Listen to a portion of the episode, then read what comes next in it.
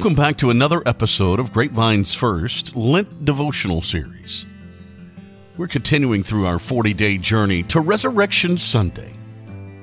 Let's open God's Word together.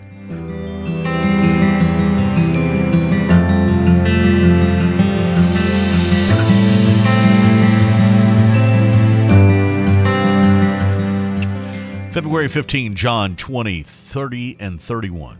Purpose of the book. So that you may believe that Jesus is the Christ, the Son of God, and that by believing you may have life in His name. John twenty, thirty-one. Starting tomorrow, you will go through several aspects of the divine identity of Jesus Christ. We believe that the infallible and immutable Word of God is the best weapon against the many voices around us trying to determine who Jesus is. This is why we want to invite you or your friends and family on this journey of diving deep into who Jesus is. Perhaps you're struggling with unbelief because there's a disconnect between the Jesus of the Bible and what people say about him.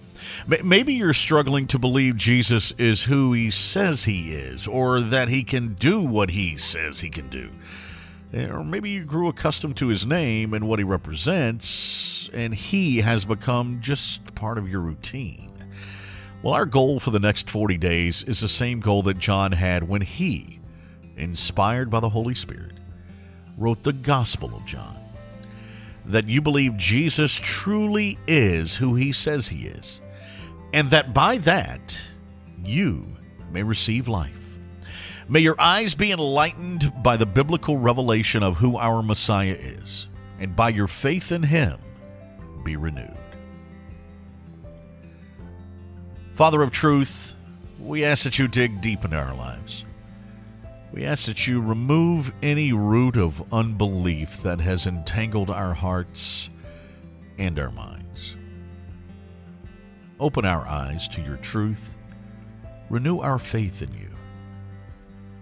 We ask for strength to pursue you in the next several weeks. And, and remind us that there are countless brothers and sisters around the world walking this same path with us.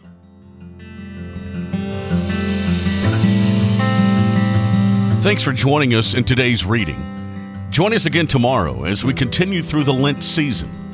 For questions about today's message, call us here at Grapevines First Baptist Church or send us an email at info at grapevinesfirst dot org. We'll see you tomorrow.